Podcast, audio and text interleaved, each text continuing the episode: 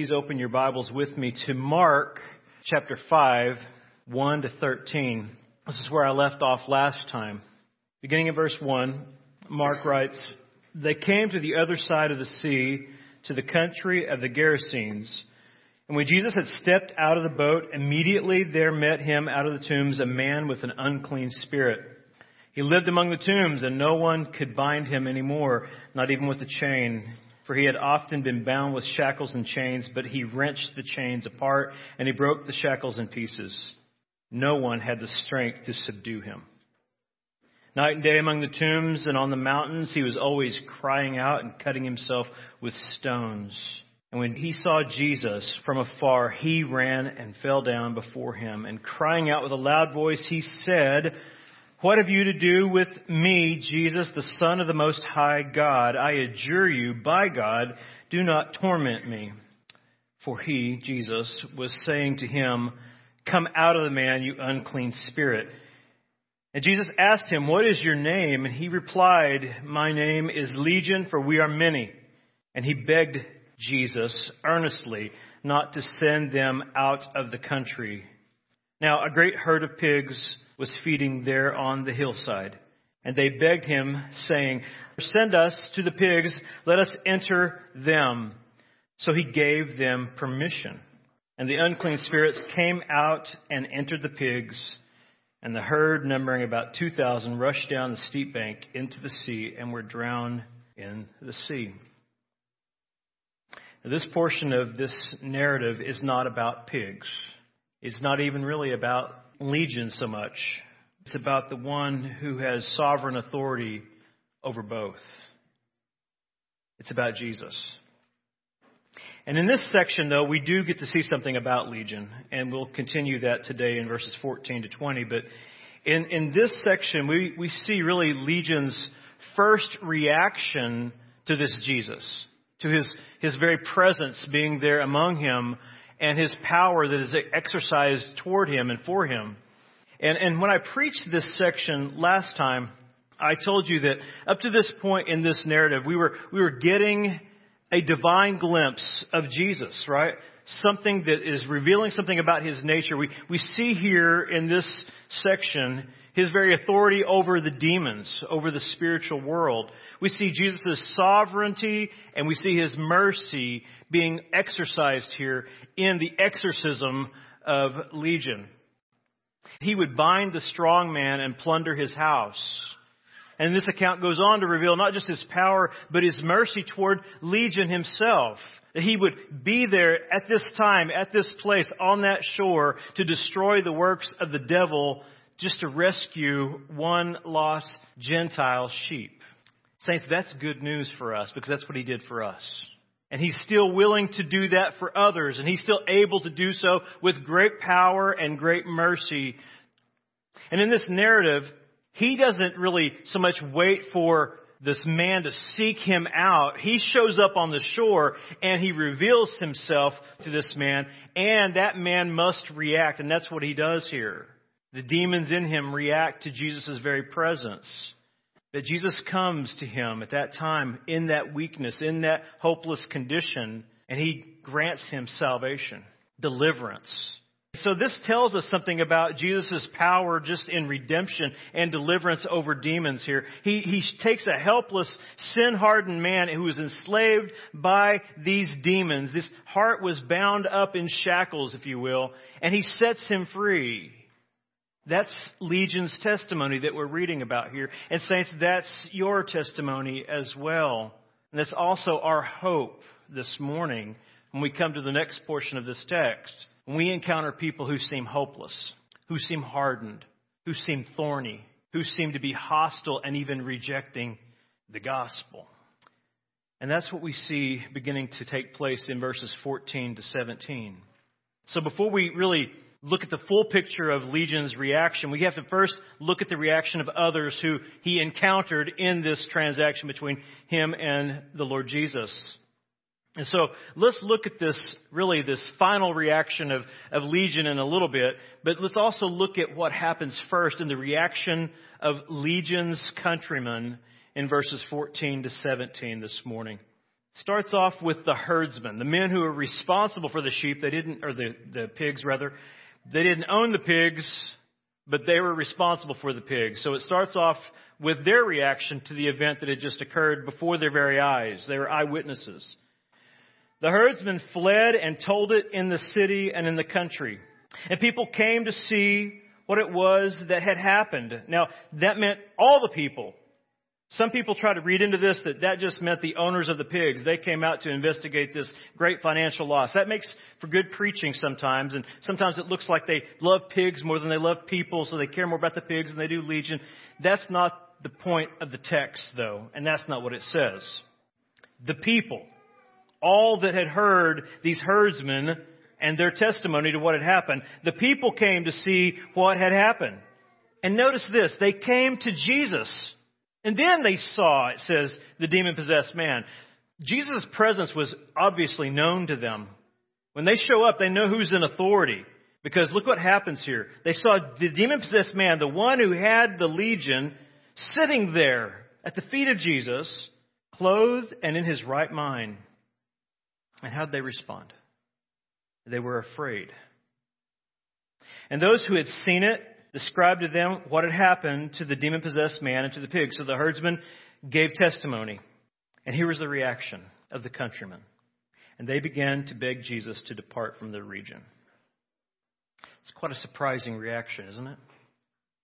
It is until you think about how often you responded and reacted that way to the gospel yourself, and how others also today respond in like manner.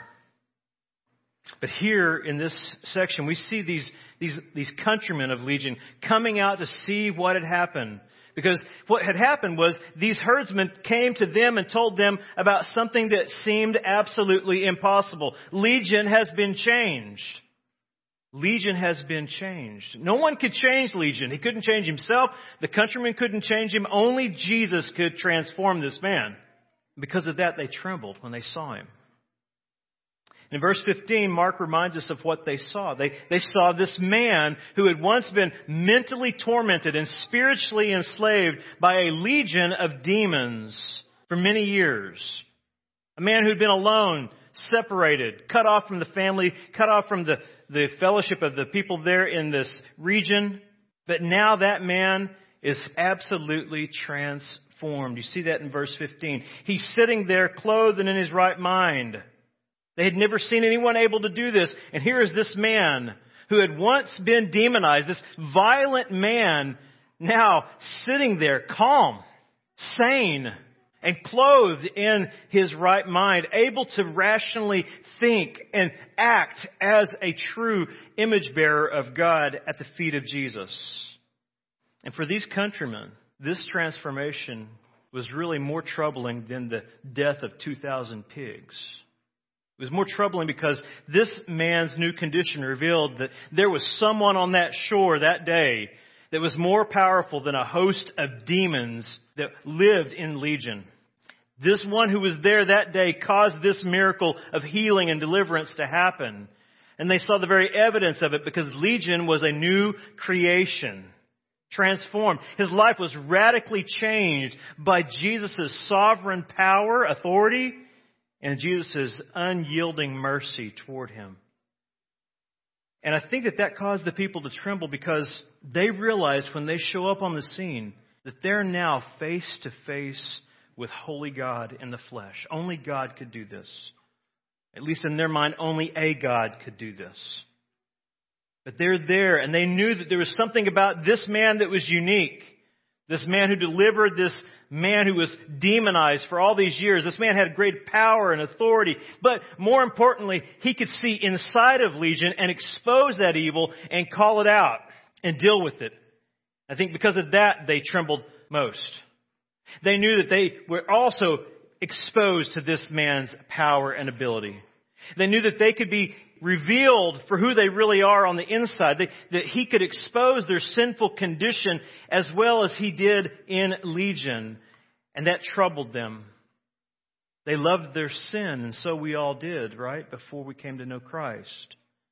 And they're not so much hateful here as they are hardened. They're not so much angry as they are indifferent toward Jesus. In verse 16, as the explanation is given and the testimony is revealed to them, you would think that this testimony and Legion's transformation before them would actually show their hearts the truth and they would come to great joy and praise for Jesus at that moment. But it doesn't do that. In light of their testimony they heard and in light of Legion's transformation, what happened was their hard hearts were exposed. They begged Jesus to depart. And now, in his very presence, they do what the demons did. Verse 15 says, they tremble. They tremble. And I believe it's because they realize that Christ could obviously expose the evil within their lives as well as he did in legions. The writer of Hebrews puts it this way, no creature is hidden from his sight, but all are naked and exposed to the eyes of him to whom we must give account. So when we read verses 15 and 16, I think we're somewhat disappointed. If you were there with Jesus as one of the disciples and you saw this transaction taking place, these countrymen come to see Legion, hear the testimony, I think that you would be greatly disappointed in their reaction. Because what you would think, what we would rationally think, what you think is this. You think that at the sight of Jesus, this powerful, merciful, healer who's there and, and Legion's transformation and the testimony of these herdsmen, you would think that these countrymen would see this as a, a miracle of great joy. And they would run to Jesus for their own redemption, their own salvation. But that's not what we see at all. Instead, we hear a thorny reaction in verse 17. And they began to beg Jesus to depart from their region. They began to beg plead, pray, petition Jesus to leave. Seems unthinkable, doesn't it? You've known Legion your whole life. You've seen the destruction in his life that this demon has caused inside of him. And, and you see him now sitting there absolutely transformed, a new man, a new creation. And, and all you can think is, I don't want this Jesus exposing the sin that resides in me. Be gone. Leave me alone, Jesus. It's not what we would expect. It's not what we had hoped for if we were there, right? We would think that they wouldn't just run to Jesus for salvation, but they would rejoice over Legion's deliverance, his transformation. You would think they would be thrilled to see this man's life restored. And then they would run and grab the, the needy and the sick and bring them to this great healer who was on their shore. But that's not what they did. They begged him to depart. Folks, there is no greater picture to me in Scripture of, of, a stony heart, a thorny heart, a hardened heart, and a depraved mind than this. In the very presence of the one who had the ability to set them free, grant them salvation, bring healing to their land, they say, Depart, because we love the life we have. We love the way things are more than we love the one who can transform legion. Sadly, I think that this is an illustration of something that Jesus had just taught the disciples. I think it illustrates what we see in the parable of the soils. Go with me there to Mark 4. Mark 4. I think their reaction is illustrating this here, here in this, this portion of scripture with Legion and this account, we're, we're seeing an illustration of the very parable that Jesus had previously taught his disciples. And isn't it, isn't it in one sense kind of Jesus to not only explain the parable to his disciples, but then show them an illustration of it in this account with Legion? In Mark 4, beginning in verse 14, it reads this way. The sower sows the word. And these are the ones along the path where the word is sown. When they hear, Satan immediately comes and takes away the word that is sown in them. And these are the ones sown on rocky ground. The ones who, when they hear the word, immediately receive it with joy. That's not the folks necessarily there in Legion's account. But they have no root in themselves, but endure for a while. Then, when tribulation or persecution arises on account of the word, immediately they fall away. But I think verses 18 and 19 sum up the people in Legion's account. And others are the ones sown among thorns. They are those who hear the word, But the cares of the world and the deceitfulness of riches and the desires of for other things enter in and choke the word, and it proves unfruitful. I think that's what we're seeing take place in Mark 5, 14 through 17. Think it explains their rejection of the Savior that we see here. I have to say, this is probably one of the saddest text of scripture to look at just if you don't finish it out if you don't continue on with where mark leads us later on but when you see the sad reaction of, of the countrymen there in mark 5 we know that it's illustrating this very picture of the parable that jesus gave in mark 4 and, and we see it because the word of god himself jesus he appears to them and, and, the good news of His power and His mercy are revealed to them. His power over evil is revealed to them very clearly in Legion's life. But, but apart, saints, get this, apart from regeneration, no man can tolerate the presence of Jesus. And they won't. You can't talk people into the gospel. You can't manipulate people into the gospel. You can't even use miracles to bring people into the gospel. God must grant them what they don't have, which is a new heart. They have a stony heart. They have a thorny heart. They have a hard heart. And so what do they do? They beg Jesus to depart. That's the reaction of every man and woman on the planet apart from regeneration.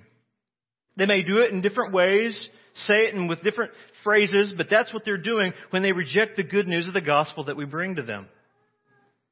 Now, this, this thorny reaction, uh, even though we know this about man's depravity, this thorny reaction is still hard to take in. It's still hard to imagine. The Savior Himself is in their presence, but they reject Him. It's hard to imagine that, but we need to understand that apart from, apart from God working in His sovereignty and His power and His mercy, not only is this hard to hear because it seems tragic at the moment, but it seems damnable for eternity if they follow this path. If there is no regeneration in their lives, they will be damned for all eternity. They have turned away from their only hope. They have rejected Jesus in full light of who He is and what He has done. Later in Mark 5, toward the end, Legion makes it very clear that he attributes deity to Jesus. It's very clear in Legion's mind, and I'm sure those who witnessed it, that this was the very good news of the gospel of the kingdom that had come in Christ himself, even to Gentiles. And apart, though, from God working powerfully and mercifully in their hearts, this reaction to Jesus would seem unrecoverable. You would almost want to say when you read this text, these are apostates because they reject Jesus. But God, who is rich in mercy, not only sent forth his Son to seek and save Legion, but he also sends forth a faithful witness through Legion to continue proclaiming the word of grace and to pursue the remnant who were currently there dwelling in this thorny, hardened soil. So we don't always see the outcome of the encounter we have with someone to point them to Christ. God knows. But you and I are called to be a faithful witness. God is the one who will prepare the heart. He is the one who cultivates the soil. We need to keep that in mind. We're just called to be faithful in proclaiming it. So he doesn't just seek one. He seeks one who will seek many, who were there among them. There's a remnant. There are people within this group who will come to faith in Jesus. Even though they reject him outright to his face, he will bring them in. We'll see that. So Jesus doesn't sweat their desire for him to leave. The sovereign pursuer of the lost isn't shaken in the least by their reaction for him to depart. He doesn't need to stay there.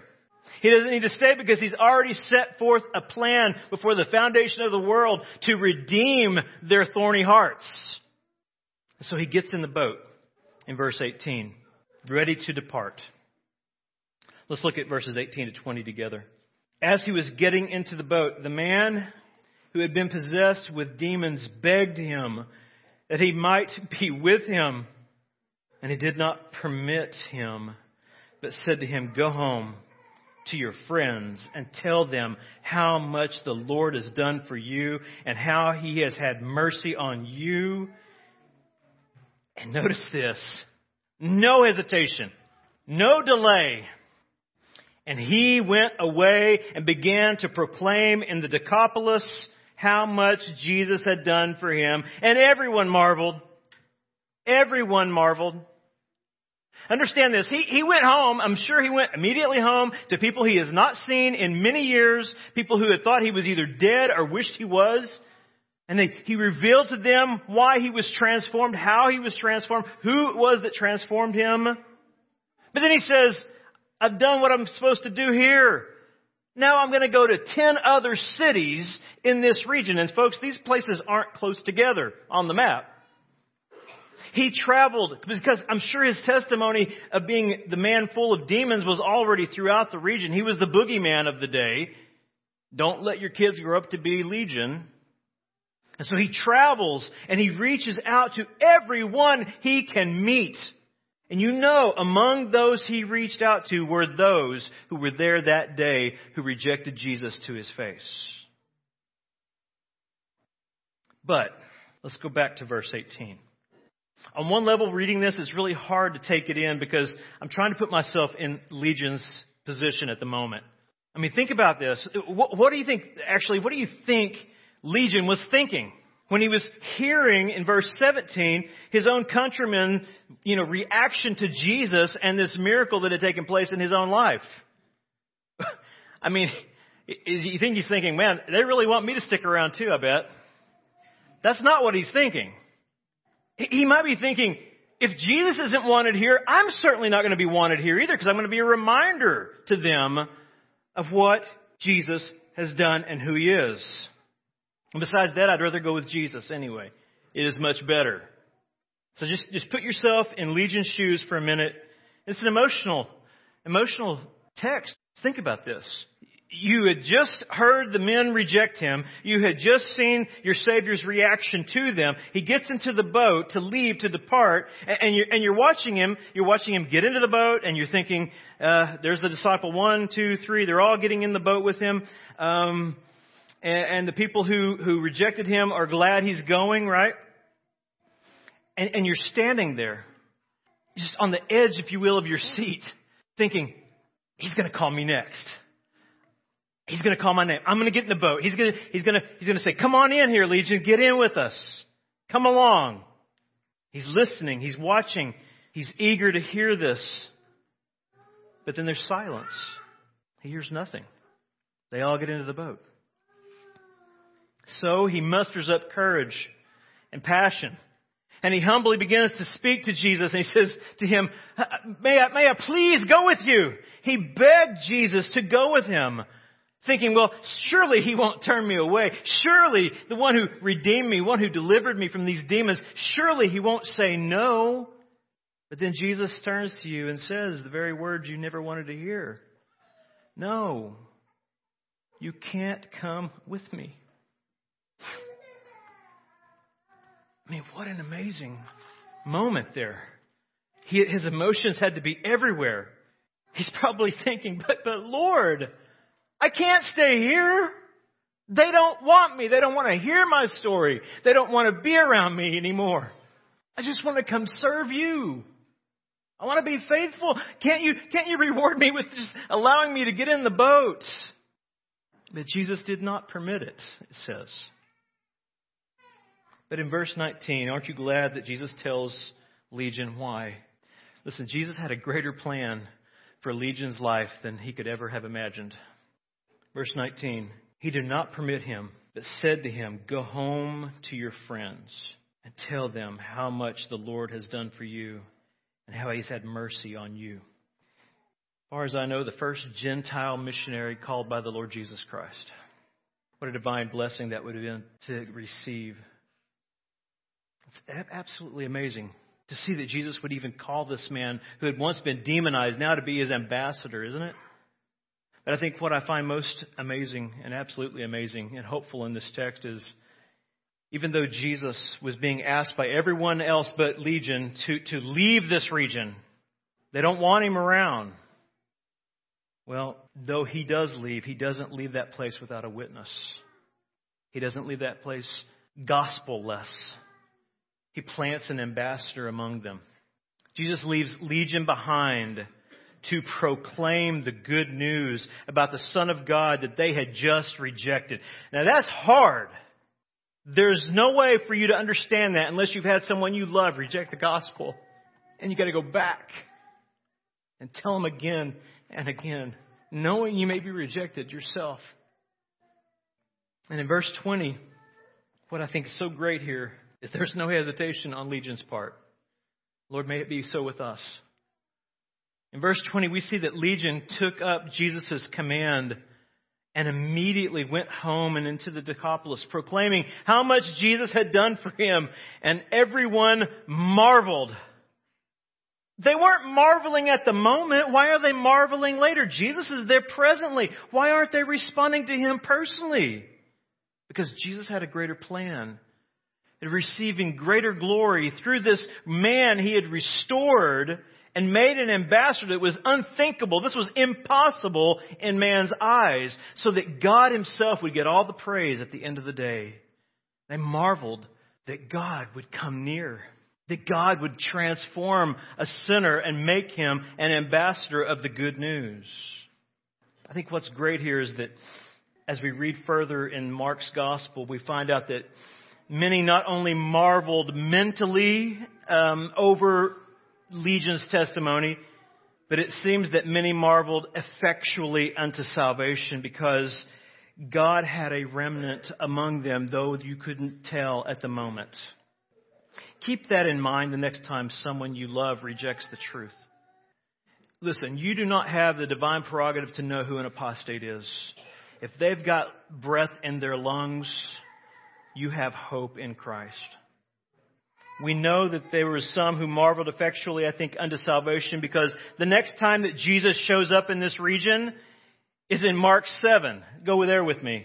In Mark 7, he, he makes a, if you will, kind of a detour, a long way around, if you will, this region. And he comes down, and what we see happening here in Mark 7 is Christ is now working many miracles among these people. And they're eagerly seeking him. They're coming to him now.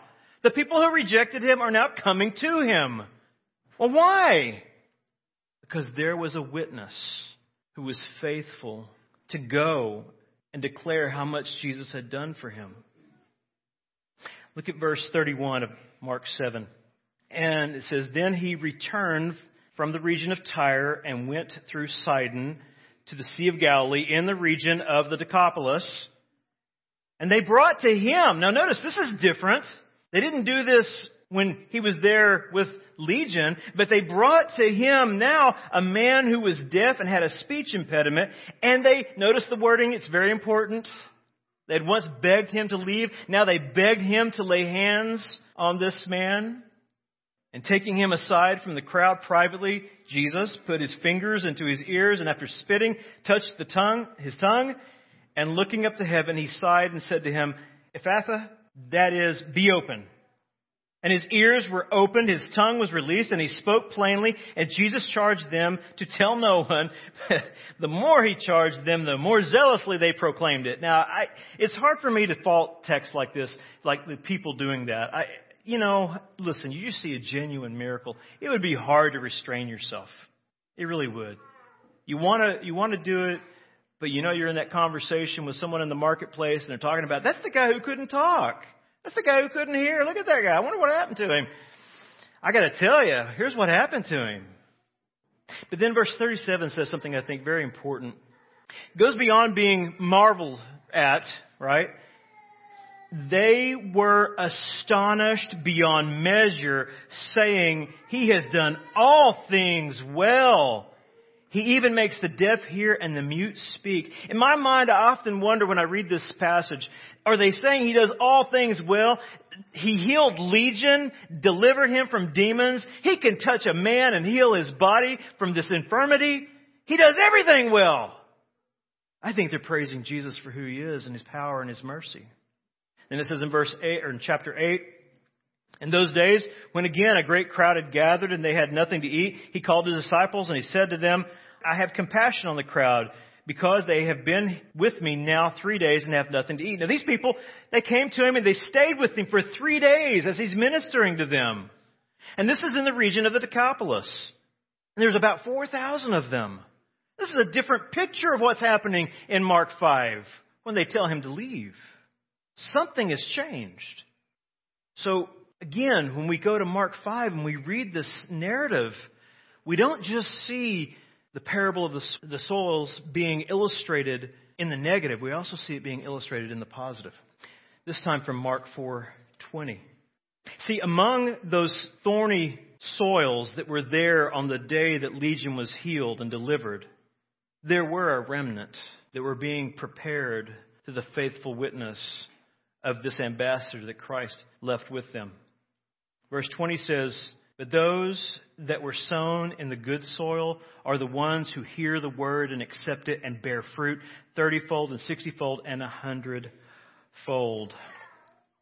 Church, in, in Legion's faithfulness to Christ's command, we see the seed that fell on the soil that Christ prepared was transformed. It wasn't just transformed in the immediate, but for the long term. It was transformed and it bore much fruit by the time Christ returns to this very region.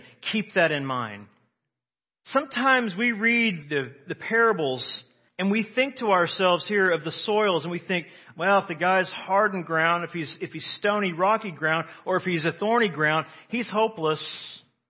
Saints, he's just giving us a picture of the reaction of men and women to when they hear the gospel, not the end result of the gospel's power in their lives. We don't know. We're called to go to them, even if we have to go again and again. So keep that in mind. Keep in mind that the, the, the parable of the, of the soils or the sower is not given to us to remove hope for those who at first glance reject God's word. That's not why they're there. Don't use that as an excuse. Well, they, they heard me. They won't hear me again. Therefore, they're out. I'm done. No excuse here. Because at first glance, that's what these people look like here in Mark 5. Let's think about this. At first glance in Mark 5, we see Jesus mercifully cross the Sea of Galilee to, to rescue one hopeless man. Right? And we think that's what the story's about. Because we don't read further we see the big picture. So when you take a second look at this text, what you realize is, is that Jesus' mercy is not only extended to one man, it's extended to many who at that moment were thorny, thorny souls, thorny hearts. And it's extended to them through the faithfulness of the one that he called to stay there among them. You may be the one. The one who is sent again and again and again to those who so often reject the good news of the gospel at first glance. So keep on proclaiming it. Keep on proclaiming it and remember that you're simply the seed broadcaster. God is the cultivator of the soil, right? And if the seed springs up and it bears fruit, then praise be to God. Glory belongs to Him, not to us. But God is not, He's not simply saying all the glory belongs to me. He wants to share it with His people. He wants to share His goodness. He wants to share His blessings with us. So just remember why you're here. Why you have to keep going back again and again to the same people. By God's design and by His mercy, those of us who faithfully sow this seed will be allowed to rejoice with Him on the last day. We'll be able to rejoice with him as he reaps our harvest of joy of the redemption of souls that we were able to serve and proclaim the good news of Jesus to on the last day. What a blessing that is. Don't you know Legion's question in his mind about why can't I go? He had no idea that the answer would be so in, engulfing. He went faithfully and then he sees the harvest that God brought in through his faithfulness and he had no idea I just wanted to obey Jesus. And just because they rejected the gospel when he was here doesn't mean they always will. So I'm going to keep going. My hope is in not their ears, but in the God who opens deaf ears. That seems to drive Legion in his actions here when we read the text in verse 20. He seems to be driven by hope when he goes back to those very people that Jesus came to and they rejected. And he joyfully proclaims to them all that Jesus has done. He, he went away and began to proclaim in the Decapolis how much Jesus had done for him. And everyone marveled. I said earlier he, he attributes deity to Jesus. This is where he does it. Jesus' command to him is to go tell everyone how much the Lord has done for you. And he says, okay, Jesus did this for me. Testifying that Jesus is the Lord of glory. God Almighty in the flesh, God the Son. But notice from one moment of, I would say, great disappointment in Legion's account to a great overwhelming response of joy. The transaction takes place between 18 and 20. He is, he's probably thoroughly discouraged at Jesus' answer to his question, may I go with you? And he says, no. But then immediately when he sees that Jesus has a purpose for him and a plan for him to go into this country and remain a witness, he goes eagerly, joyfully. So here's, here's a question for us this morning. Is that how we do it? Are we joyfully doing what Legion did in verse 20? Are, are we telling those that we interact with on a regular basis about all that Jesus has done to save us and how he has shown us mercy upon mercy? I would say we all fall short of that. I do. And if, if you're not doing that, this is the day to start. We all need to go home to those near and dear to us first and share this good news and do it again and again and again because Jesus is worthy. Jesus' name is worth extolling and praising and glorifying.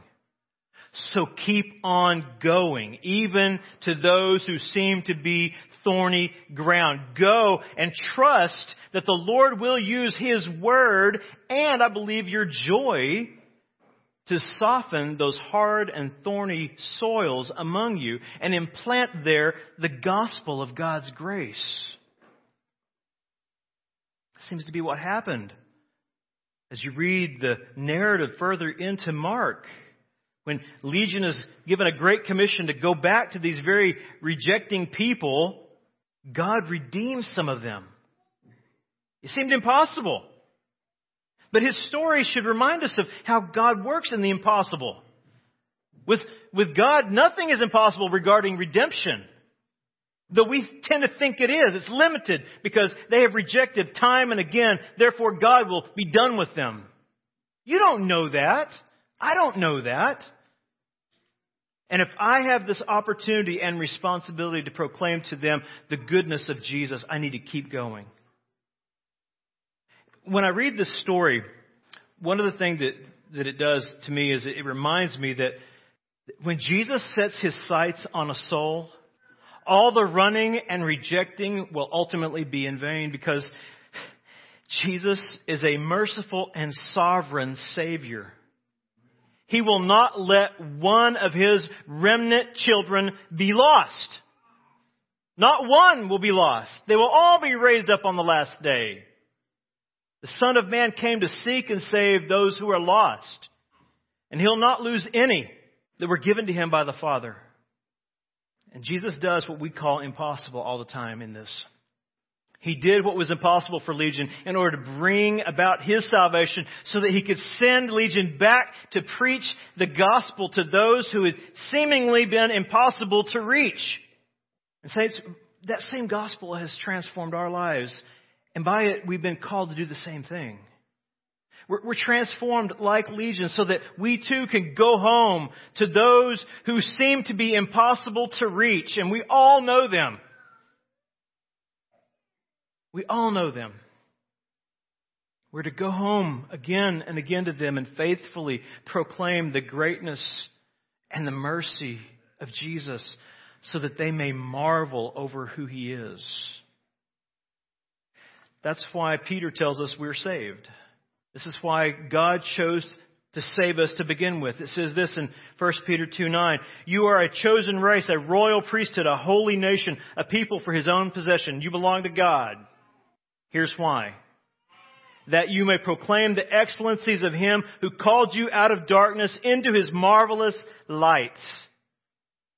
Saints, when you read Legion's story, I want you to know you can do that with much hope. Even if those that you go to to proclaim these excellencies to seem to reject that message at first glance. Don't give up. Don't hope in your ability to save them. Don't hope in their ability to be saved by their own mind and intellect, but hope in God who brings life to the dead, causes deaf ears to hear and blind eyes to see. Legion's story should remind us of this.